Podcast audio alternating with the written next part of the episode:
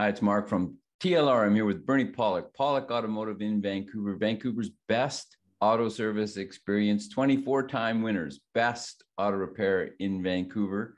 We're talking cars. How you doing, Bernie? Doing well.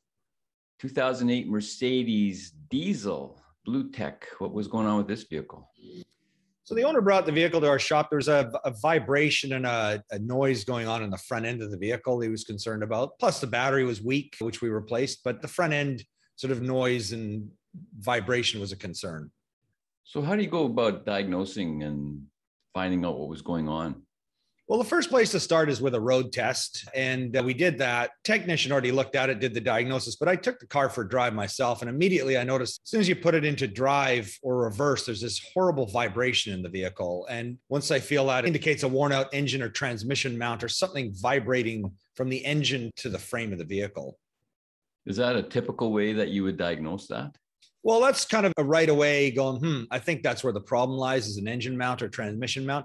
So there are ways to diagnose it. So visual inspection of the engine and transmission mounts would be the next step. There's a way we can test it. So what you do is you basically have one person look under the hood.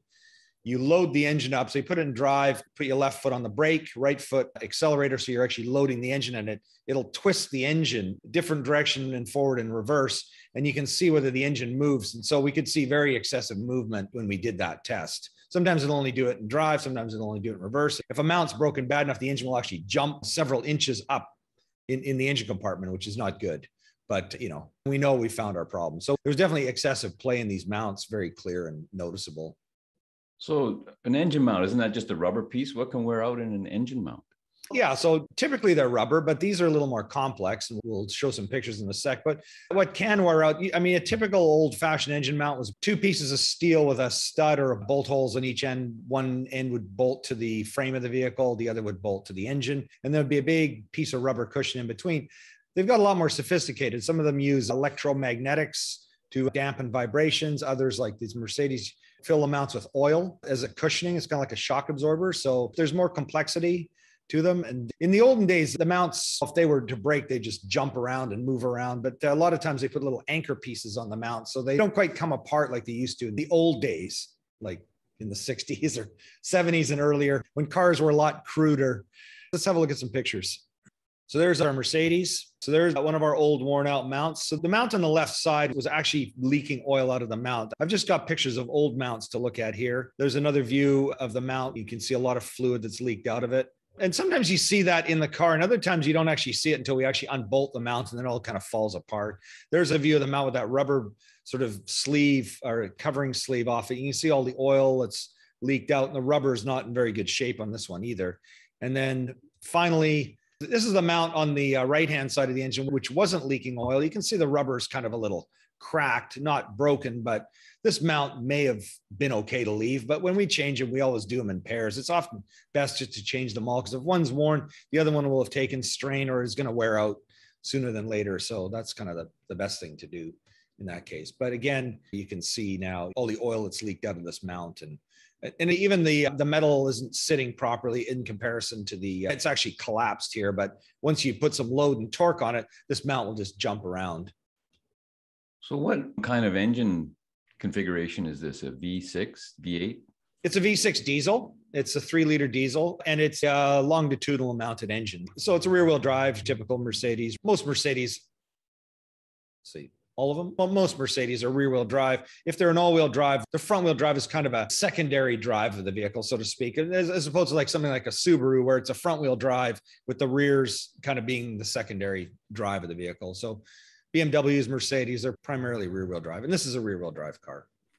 So you mentioned the transmission shock absorber mount or whatever. Do you have to change that typically when you change the engine mounts? No, not always. Not not in this configuration. It's a little different. When you have your transverse mounted engines, the sideways, I call them sideways mounted engines, a lot of times it's best to change all the mounts in those because the transmissions are twisting back and forth all together. So typically most of those engines will have three to four mounts. An engine like this, longitudinal mount, is usually two. There's one for the transmission, sometimes two for the transmission, but one transmission mount, two for the engine. And they can be done separately because they're so far apart and the stresses are quite spread out. So, how labor intensive a job is this? It's a bit of a pain on this one. You know, they wedge things in pretty tight on this particular vehicle. So it's pretty labor intensive to change the mounts. A lot of times it seems like not a very difficult job on a longitudinally mounted engine, but they're getting to be worse and worse the way they shoehorn things in. So it took a while. And how did the car drive after all the mounts were replaced? Oh, fantastic. Yeah, it felt really good. Vibrations gone and nice and comfortable to drive. So this is a 2008. How are these BlueTEC diesels for reliability? Well, this is the same diesel you find in a Sprinter van or in the uh, MLs and GLs that we talk so much about. They're kind of along the same level of issues, oil leaks and the like. Maybe a little less stress in the car than there is in the SUVs and truck models. So they might be a little more durable, but they're still the same kind of concerns. And again, you know, as we've talked about a lot with diesel, you need to warm them up, you need to drive them. So if they're just little grocery getters in your grocery store is a kilometer from your house, that's not a good thing. You should be out, should be out driving it, getting it nice and warm. Change the oil and change like, the oil. Absolutely. Do not miss. Yeah, do not miss and change it once a year, even if you don't drive it a lot. It's it's really important.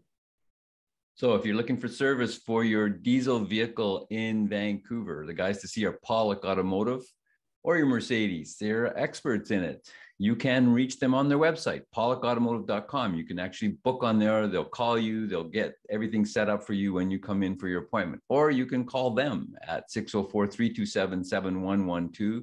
You have to call or book ahead. You gotta. They're busy. Check out the website. Like I said, thousands not exaggerating, over a thousand articles on there on all makes and models and types of repairs. We've been doing this for over 10 years. Or the YouTube channel, Pawlik Auto Repair. Same story, videos. We've pontificated about many things for a long time. Only cars, though. Only cars, yes. Yeah.